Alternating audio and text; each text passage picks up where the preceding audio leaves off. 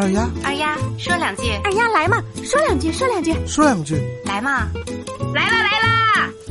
分享有趣有料的新鲜事儿。大家好，我就是二丫。接吻呀，是恋人之间一种情到深处很自然的行为，更是一种爱的释放和表达。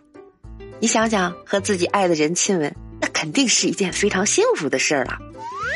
一个深情的吻能让人大脑产生荷尔蒙，从而增进两个人的感情。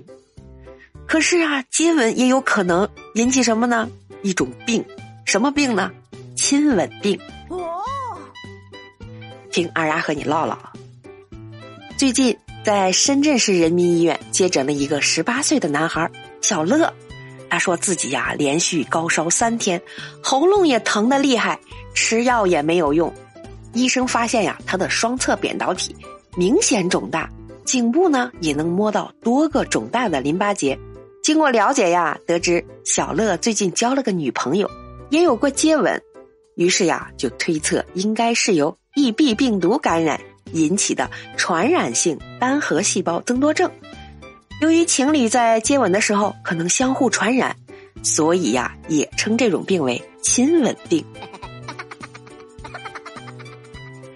随后，小乐检查确诊感染了 EB 病毒。医生介绍说呀，百分之九十的成年人体内都携带有这种病毒，少部分人呀，尤其是初次感染者，更容易出现症状。好在小乐就医及时，治疗后呀，很快就恢复了健康。二丫也想说两句，啊，原来嘴巴是用来接吻的吗？Oh my god！那我就放心了，我是肯定不会得这个病的。说不定呀，这辈子都不一定有机会得。说不羡慕那都是假的，毕竟这年头初吻还在，确实有点儿。嘿，再多说一句，其实啊，我连男孩子的手都没有牵过呢。哎呦我的妈！长这么大根本就没有亲过嘴呀。咦？话说回来，小伙子好了以后会有阴影吗？如果有的话，可以来找我，我帮你把嘴粘上。既然都是亲吻惹的祸，那就永远都不要再亲了。没准儿我笑人家接吻病，人家笑我单身狗呢。唉，自从有了短视频，感觉身上的病啊是越来越多了。